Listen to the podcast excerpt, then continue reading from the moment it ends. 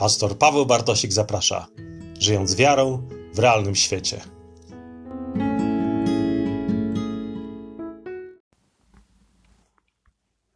Witaj w kolejnym odcinku podcastu Żyjąc wiarą w realnym świecie.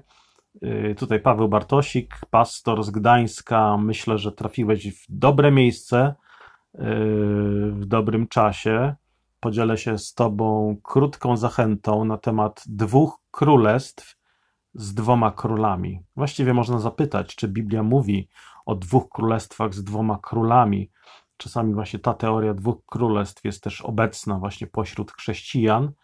Pismo Święte oznajmia, że Pan Bóg dał Jezusowi imię, które jest ponad wszelkie imię.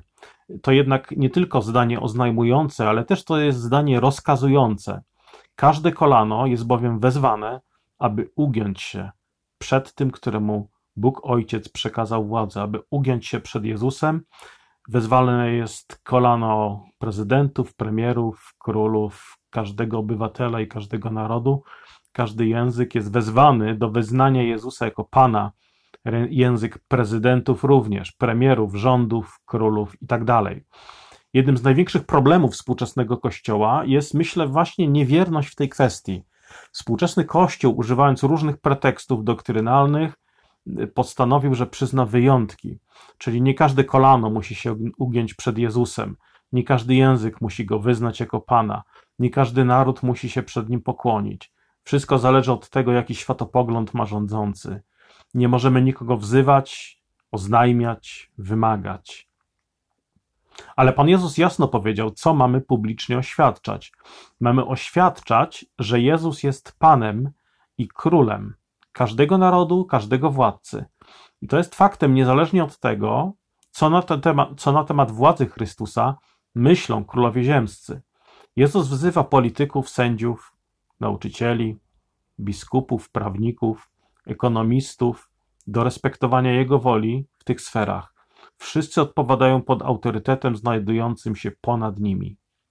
Dlatego ewangelizacja nie jest procesem udzielania Jezusowi autorytetu w naszym życiu. Na zasadzie, jeśli chcecie, to uczyńcie go Panem, ukoronujcie go w waszym życiu. Ewangelizacja jest procesem ogłaszania autorytetu, który Jezus już posiada, który dzierży od chwili w niebo wstąpienia. Jego korona nie jest już cierniem, nie jest to jakaś teologiczna korona, czy też duchowa korona. Oczywiście istnieją różne korony na głowach różnych ludzi, ale wszystkie korony są podporządkowane tej jednej, jednej osobie, Jezusa Chrystusa. Niektórzy szczerzy chrześcijanie wierzą w istnienie tak zwanych dwóch królestw, czyli duchowego, Bożego Królestwa oraz Królestwa tego świata, ziemskiego. Takie spojrzenie byłoby uzasadnione, gdybyśmy wierzyli w istnienie dwóch królów. Jeden zarządza rzeczywistością duchową, a drugi doczesną. Jeden zarządza kościołem, a drugi resztą stworzonego świata. Biblia nie naucza o czymś takim. Bez względu na to, ile jest królestw, wszystkimi rządzi jeden Pan i władca Jezus Chrystus. Możemy mapę nieba i ziemi podzielić na dowolną ilość obszarów. Możemy zaznaczyć na niej dwa, trzy, cztery obszary, dziesięć, sto, tysiąc. Nad wszystkimi jednak powinniśmy umieścić jedną koronę. Koronę Chrystusa, jak to sam powiedział w Ewangelii Mateusza, została mi dana wszelka władza w niebie, ale też na ziemi. W niebie i na ziemi. Po zmartwychwstaniu Jezusa, jego ojciec zaprosił go, aby złożył prośbę o posiadanie krańców ziemi. Czytamy w Psalmie drugim na ten temat. I otrzymał wszystko, o co prosił. Dlatego rozsądni królowie i sędziowie powinni przyjąć przestrogę i złożyć jemu hołd z radością. Psalm drugi, od wersetu 8 do 12, czytamy takie słowa: proś, proś mnie, a dam ci narody w dziedzictwo i krańce świata w posiadanie. Rozgromisz je berłem żelaznym, roztłuczesz jak naczynie gliniane.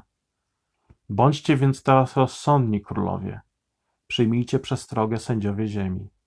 Służcie Panu z bojaźnią i weselcie się. Z drżeniem złóżcie mu hołd aby się nie rozgniewał i abyście nie zgubili drogi, bo łatwo płonie gniewem. Szczęśliwi wszyscy, którzy mu ufają. Zatem władza nad naszym narodem, władza nad Polską, należy do Chrystusa. Nie wolno nam traktować Jezusa jako talizmanu, którego celem jest realizacja planów danej partii. Jezus nie może być używany jako pomocnik w rządowych celach, ponieważ jest to znieważanie Bożego imienia. Jezus widzi i słyszy zakulisowe ustalenia. Zostawmy sprawę nienarodzonych, bo nam spadną słupki poparcia, zostawmy skandale w kościele, bo potrzebujemy ich poparcia i tak dalej, tak dalej. Jezus nie jest martwym wizerunkiem na obrazie, który możesz ujarzmić, przenieść, zakryć, odwrócić. Taki Jezus milczy. Można spokojnie do niego mówić, po czym nazwać własne myśli jego wolą. Ale Jezus Biblii nie milczy. Przemawia w Piśmie Świętym, przemawia w swoim słowie, robi to w autorytecie, w autorytecie Boga, którym jest.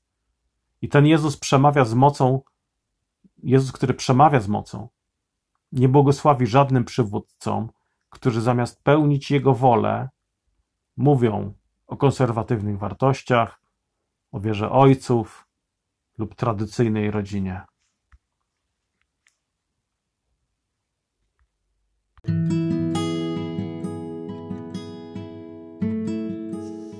Dzięki za Twój czas i za wysłuchanie. Zapraszam na kolejne podcasty i do odwiedzenia bloga pybartosik.pl.